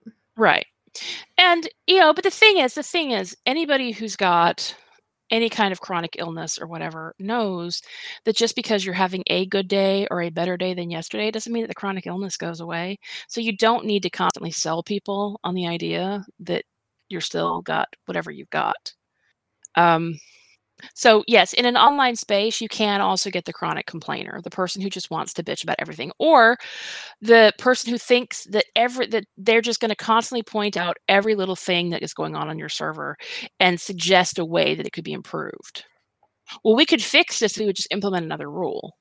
Well, we could fix this if we just implement another rule. And it's like, no, I don't want to live in a rule. I don't want to live in a in a social space or even a writing space where there are so many rules that I I would need to recruit 50 moderators to, to enforce the rules because of one person. Because one person feels the need to micromanage everything. And and the thing is they're micromanaging to probably their anxiety issues would be my guess. And it's coming across as incessant complaining. And the way I would probably handle that, the way I actually have handled this in the past, is try to tell them that they need to kind of work on their anxiety. I say it nice, but it's like I think you're kind of anxious about some stuff and there's stuff that's bothering you in this that is not bothering other people. And I'm not going to inflict a bunch of rules on a bunch of people that this is working for because it, it it's making you anxious. So we can strategize how you can be more comfortable without inflicting unnecessary rules on others, or you can just figure out how to figure out how to get comfortable with this. But um, you know, managing this is not the way to manage your anxiety. Micromanaging everybody else's experience to curb your anxiety isn't isn't going to work. And that's where some of the the chronic complaining will come from with some people. And you know, it's one of those things. I think when you've been in online spaces moderating or as an admin for a long time, you kind of learn the different shades of the complainers or the toxic people and what is this? What is it that I'm I'm dealing with right now? Um, and a lot of the chronic complainers are struggling with anxiety and they are trying to micromanage the space. And it's like if you want to micromanage a space to that degree so that you can feel comfortable, you need to go get your own space and micromanage it that way. And then their answer is usually, but nobody would be there. Well, that's the trade off. I used to I used to do this adult discussion forum. There was a lot of things on this forum, but I was recruited to kind of be a conversation starter, kind of. It was sort of, I was a moderator on this one specific forum talking about kink. And to try to keep, like every week, I would introduce a discussion topic. And then, um, it was a lot, a lot keeping things on topic for the week in that thing, and then in the other kink channels, trying to kind of, um, you know, enforce the rules about what was being discussed and stuff. We had a couple people who would ping me about how we should structure the kink discussions to make sure that they were maximally productive. And I'd be like, you understand that this is supposed to be fun, not productive, right? This is a social space, not a how to get laid space. It is not a workshop.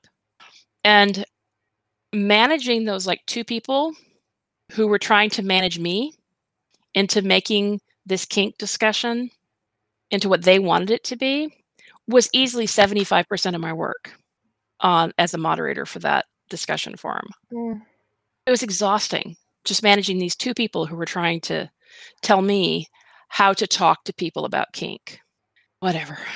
I'm making a face over here right now that's actually making my nose hurt because it's pushing my glasses. But they had this idea that we would have productive. I'm like, what is a productive kink discussion?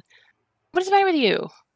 And, and they couldn't even sometimes like this one guy could not really articulate what he meant but part of it was he didn't like the, the discussion some of the discussion topics i was picking uh, picking um, and i was like we actually have established channels for like all of the stuff that you are bringing up.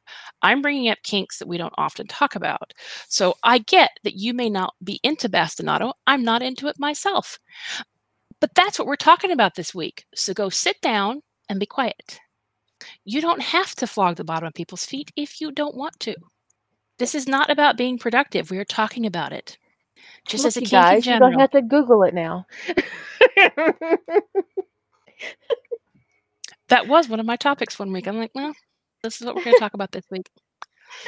I put that up there, and people are like, "In what context do we well, talk about this?" I'm like, "What do you think? What do you think? In what context could could this be hot if you're not into it? If you are into it, you know, how did you get into it? Let's talk. Actually, that was one of our biggest discussion weeks. I think I remember it was Bastinado. People were like, "What? What the hell? Huh?" like, I was like, "But it's feet." I'm like, "Yes, I know it's feet." Moving on. There are whole magazines dedicated to feet. Feet's a big kink. I don't understand because I think feet are disgusting. feet, foot fetish is a real. But the thing is, a lot of foot fetishes are not into bastinado. They're like, mm, no. Um, no, they just want to lick your feet and or your come on them. Yeah. Whatever. But it was just it was just so weird that such a big amount of my time in figuring out what the topic was going to be and how to structure the initial post because i would structure the initial post like here are some talking points here are some things to think about here's where you can read about this you know so i'd do a little bit of research and i'd come up with like this is what we're going to talk about go over here and read about it if you want. Here are some videos you could look at, or here are some pictures you could look at if you want to see this kind of in an erotic context to kind of give people some um some like context for what we were talking about and then and then kind of let it go and say let the community take off with it for a while and then if if kind of things were lagging or getting weird then i would step in and say well that's probably a little judgy or whatever but despite all of that, despite the research and and the structuring and the keeping tabs throughout the week on and trying to further the conversation and 75% or so 75% 80% of my time was spent on these two people trying to micromanage. I was like and i finally i was just i was so close to just saying i don't want to hear from you guys again. And actually they did go over my head to the owner or the admin of the the forum to bitch about the fact that i wouldn't take their suggestions. Um and the oh, admin so they weren't said, mods? No they were participants. I but they went over to shut their potholes. but they went over. I was trying to be nice. I was, I was, I was, just, I was much younger. I was trying to be very nice. So they went over my head to the admin. She copied me on the response and said that, and I didn't know this. The participation on the kink forum, that particular forum, had gone up by like eight hundred percent since I took over, and she didn't want to hear it. She's like, I don't want to hear it. I just want to hear it. She's doing fine. Shut up. I do not consent to your unsanctioned moderation. but so the complainer, a complainer can be a big problem for sure. Um, I don't, I don't remember who asked that. About the- told them not to put Julie in the corner. Just saying. So we have had um, in our various social spaces complainers in the past, but they eventually figure out that they aren't going to get very far with it. But there's a difference between being a chronic complainer and pointing out something that is making you uncomfortable. And maybe it's something that we can do something about, and maybe it's something that you need to do something about personally for yourself. Um, because, like, if someone came to me and complained about how everybody was chatting in the uh, Lucifer channel instead of chatting in the Harry Potter channel, and they're not in the Lucifer channel, and there's nobody in there talking to them. I can't do jack shit about that. I'm not gonna make people come talk to you. And I wish that was actually not a complaint I'd gotten, but it was. Right. But but you know, somebody came to me one day, and they said, "Can I block somebody on the server?" And I was like, I was like, I'm like, yeah, of course like, I just want to be sure that it's okay. And I was like, is something wrong? And then they, you know, I, I wanted to know if something was wrong. And they're like, they're just driving me bonkers. And they they had their own solution. They they wanted this, and they had and they had a good reason. This person was definitely driving them bonkers. Um, and they're like, is it is it a problem that? I, they needed wanted me wanted to know if it was against the rules or anything for them to block somebody. I'm like, block away. I actually envy you that you can. On the other side of it is if you feel the need to block an an admin or a moderator, you need to let us know. let the other admin know if you want to block the other admin and tell them why. Because we need to be able to, you know, message you if something comes up. and if it's a moderator, we need to know if there's a problem. Like there was a problem on one of the um, Sims discords that I um, belonged to where there was a moderator who was sexually harassing members of the group. Wow. And it had been going on for quite a while. And um, no one was complaining. And then when someone finally did complain, it was like an avalanche. And, you know, the problem with The Sims is that there's a large age range in The Sims um, as far as like playing. I mean, the game is 25 years old, like when it originally came out. Um, think it's 2025. Um, and so, and we're on the fourth generation of the game, but there are people as young as 12 and 13 years old playing The Sims. So there were a lot of different people of different age groups on this particular server. Um, now, I prefer that everybody on Crossroads be an adult. Um, same thing for Just Write because we have adult topics. Um, but this moderator had no idea, had no way of knowing how old any of these participants were. And maybe that was part of the thrill. I don't know. I'm speculating on that. Um, but it was just like, oh my god! Not only, I mean, not only are you doing this, but you could potentially have been doing it to a child. Wow, that's messed up. That is really messed up. I left that server, um, but there was another um, server that I was on where one of the moderators was just generally abusive, and no one was saying anything. So just having moderator privileges does not mean that somebody's not capable. I think that all our moderators are really awesome and great, and they wouldn't do any of these things. Um, but if a moderator is making you uncomfortable, we need to know. Yeah, and people. The funny thing is, people think there's a couple of mindsets. People think one of a few things. They'll think that surely somebody else has complained not necessarily. You'd be surprised at how long people will let things go. Or they'll also be thinking, surely somebody else has complained. Or they think, well, surely the admins have seen this and they must, and they're not doing anything about it, so they must approve of it. Um, there is a shocking amount. So, like, let's look at Crossroads. Crossroads can, some days there is so much. There are, th- I'll log in and there are thousands of new messages. Y'all really overestimate my ability to keep up to think that I can read every message that gets posted to Crossroads. I don't. Um, I, I can't.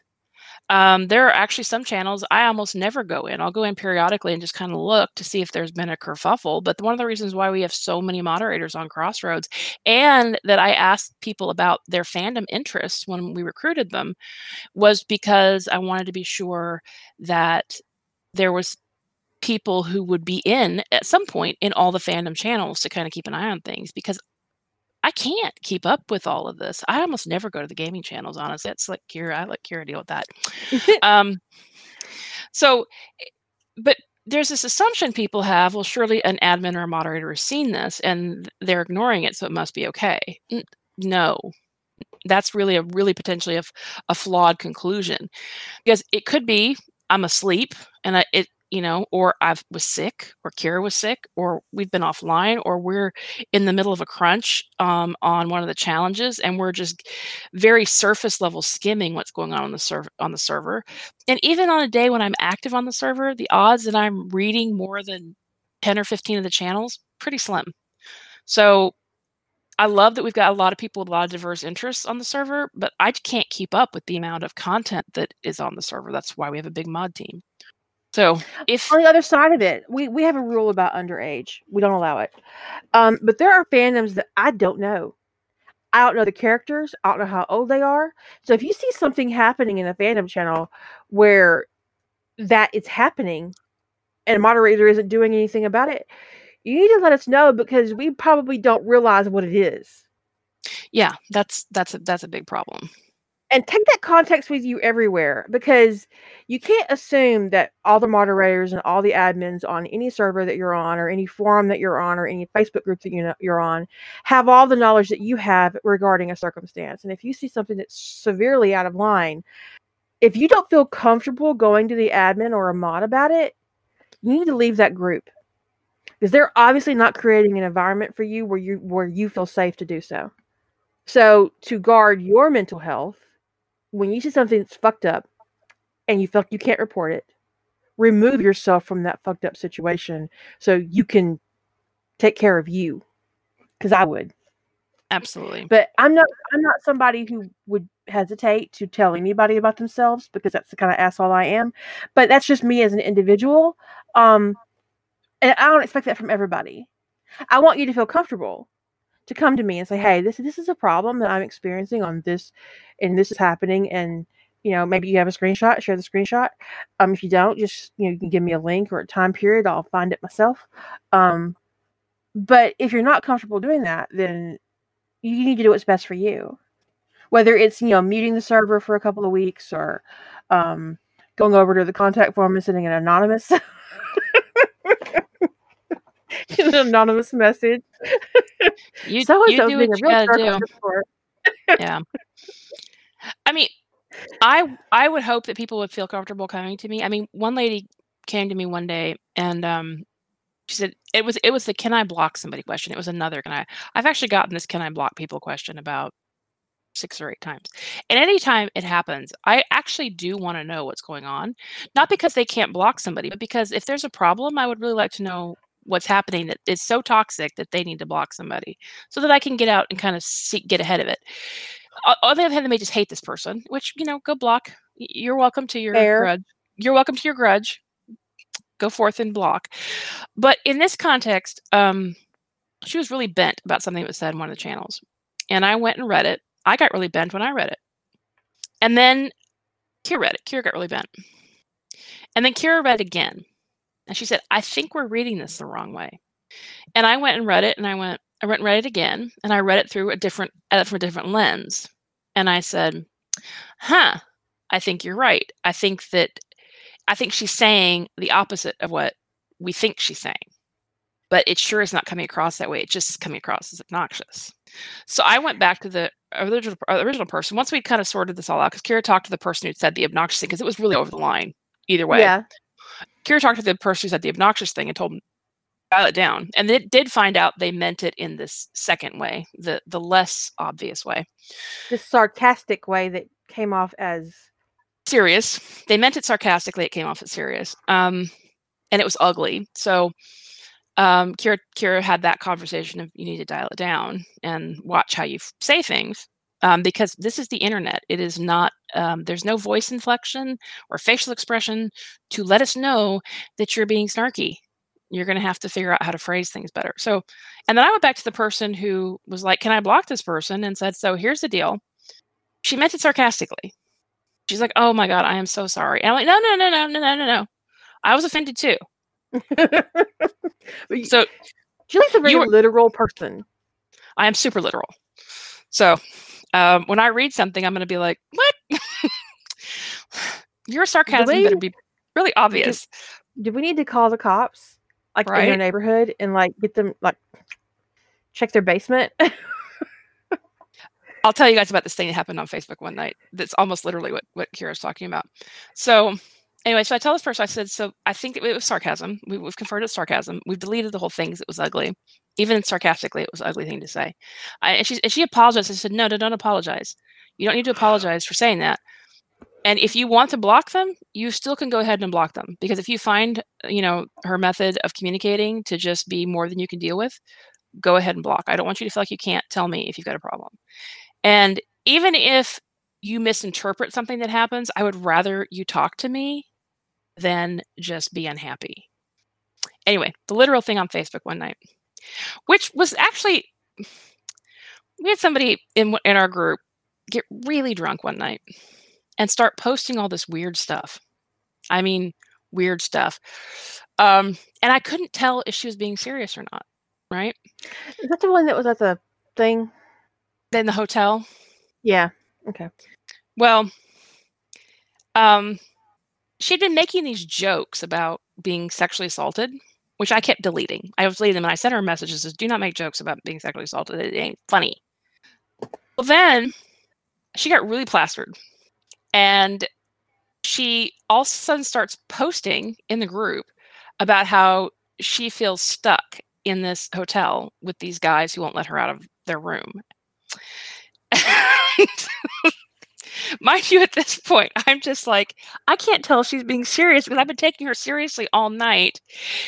And I don't know if she's serious or not at this point. I don't know if she's making another one of her tasteless jokes because she's, you know, and I was just so. So I go and get on DM with her and I'm like, Are you okay? And she's like, No, I'm not. I don't know what to do. I'm like, Where are you right now? And she's telling me and she's miserable and she's unhappy and she doesn't know how to get out of this room. I said, I want you to give me the room number you're in and the hotel you're in. I'm going to call the front desk and I'm going to tell them to come up and get you out of that room. She's like, that probably is a little overreacting. I'm like, no, no, it's not overreacting. We think you're a hostage. this is full mom mode has been engaged and I'm not a mom. So you're just going to have to, if you're going to post shit like this, you are just going to have to buckle up and deal with this overreaction right now. Um, and then I left her a message when it was all said and done. When you're sober, you need to DM me. We need to talk. so, day and a half later, she writes me. She says, "You said we needed to talk." I'm like, "Oh yeah, we do." Let's talk about where you post and what is appropriate. Let's talk about getting drunk with people that you barely know. Let's talk about posting in a social group in on Facebook, basically saying that you're being held hostage. Um, I don't think she was really being held hostage. I think she was too drunk to figure out how to get out of the situation. Sort of that sort of, oh no, baby, kind of sit. You'll be, you're okay. Sit down, have another drink, kind of thing. She was a little too drunk to figure out how to get, get out of it. Did I call the front desk? Yes, Did they go get her dumbass? Yes. I assume so. anyway, but yeah, but but I, I'm DMing her all, all, all night at that point. I go, "Is this serious? Is this serious? Are you being sexually assaulted right now?" Because you know somebody posts something like that, and I'm gonna take it seriously. And I was just, I was so fed up. I was like, "You cannot post things like this saying it's sarcastic to somebody who is literal." I'm going to assume that you're telling me the truth. I was so so annoyed. And then you know, and I was like, and then we get to the boy who cried wolf thing situation. I'm like, okay, now I think she actually is in trouble, but I can't tell 100. percent right? exactly, Dark. She's got her phone in her hand. Why aren't you calling for help? Why are you posting about it on Facebook? I don't know what to do. Call the police. How about that? pick up the room phone and press zero. I mean, do something. But anyway, um, so when you're being, so we'll, wrap, we'll pull this back to where we start, where we started, which is being honest with yourself. When it comes to your writing, especially, there are a lot of things that can impact you, your environment.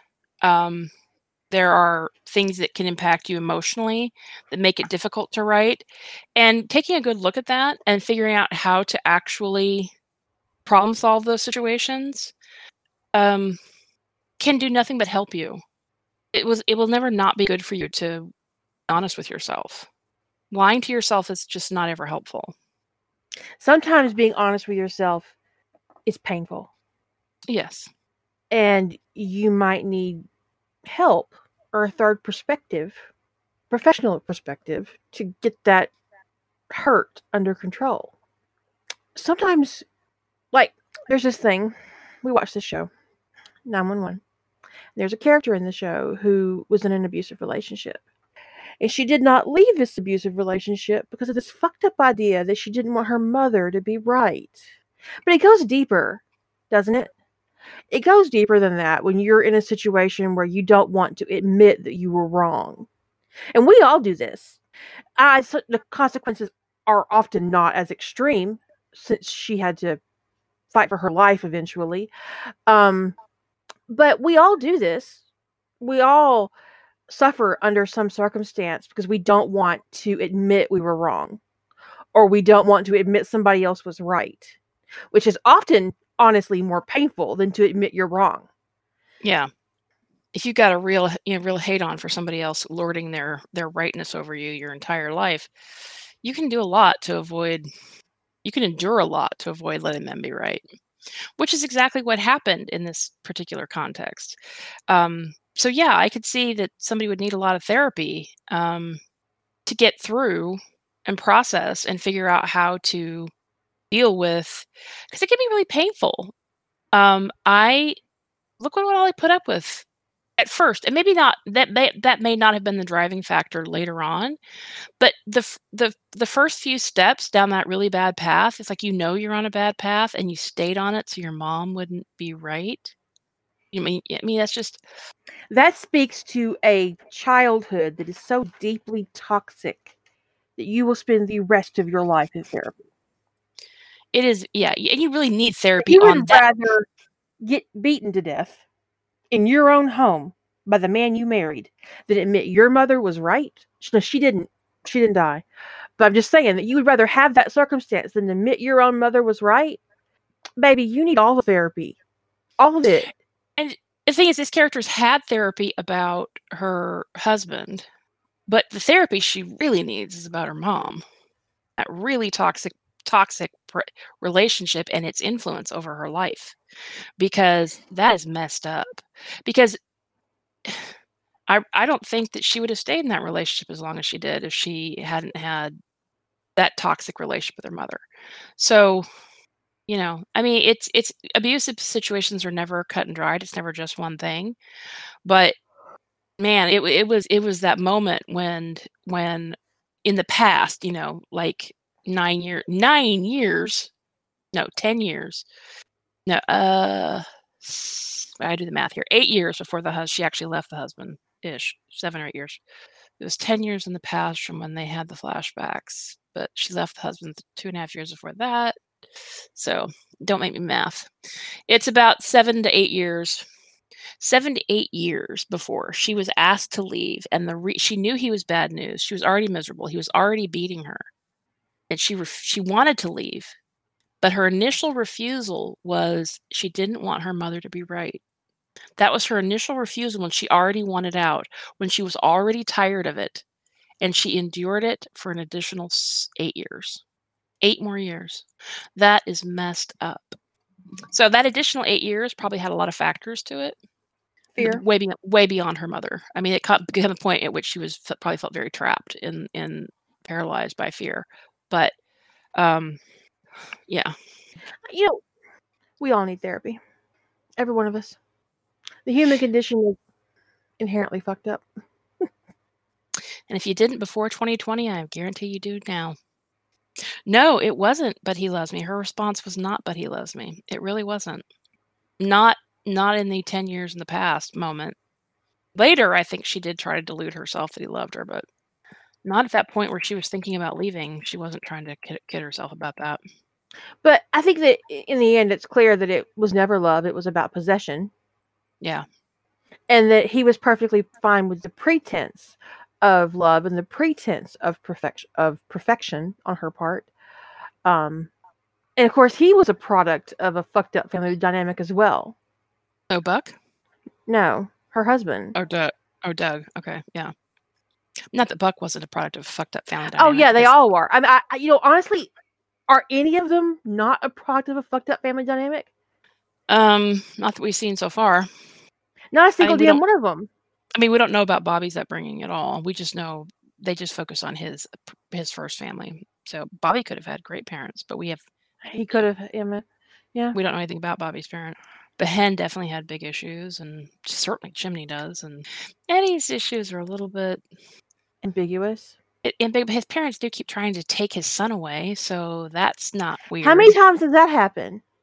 Um, I think we see it strongly in two episodes. We see it strongly in the Eddie Begins episode, which you haven't seen. Um, when he came back from Afghanistan and his parents were trying to get custody of Christopher. Um, and he that's why he left El Paso and went to Texas, went to California, is because his parents were trying to take Christopher away. Um, and then we also see it very strongly at Shannon's funeral, which during the funeral they're like, Christopher should come with us. He should you, you should, you should come back. You should come back to like wow. That's so fucked up. so fucked up. I can see why it's a big fandom trope. they can't even let the man bury his wife. I mean, it's a show trope. I mean, the show did it.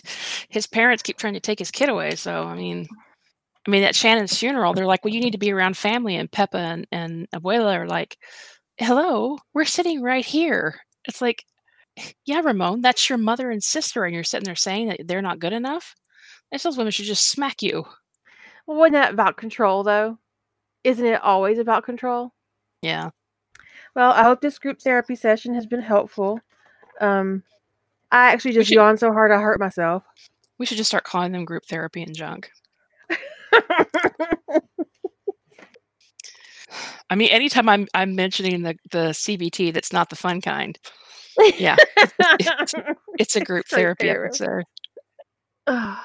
but yeah, I hope you I hope you guys got something out of this, and um, that you approach your craft uh, with as much honesty um, with as much honesty as you can because it's only to your benefit really your, your whole life it's as much as you can it will while it might be painful at first it will get better and it will only be to your benefit because the worst thing you can do to yourself is lie to yourself agreed i would say and, approach other people's craft with honesty too. But with all honesty, I think honesty is best tempered by compassion compassion for yourself and compassion for them. And if you think about how you would want to be have your writing discussed, it will help inform how you should talk to other people in general. I mean, unless you just are just really callous and you just really want people to tell you that your stuff sucks, in which case don't don't don't use that as the metric.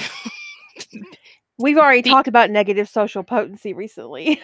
yeah, just just just just remove yourself from the conversation. Don't be an asshole. It's not rocket science. In some cases it might be proctology. I hope you guys have a fantastic weekend and we shall catch you later. Say good night, Jilly. Good night, everyone.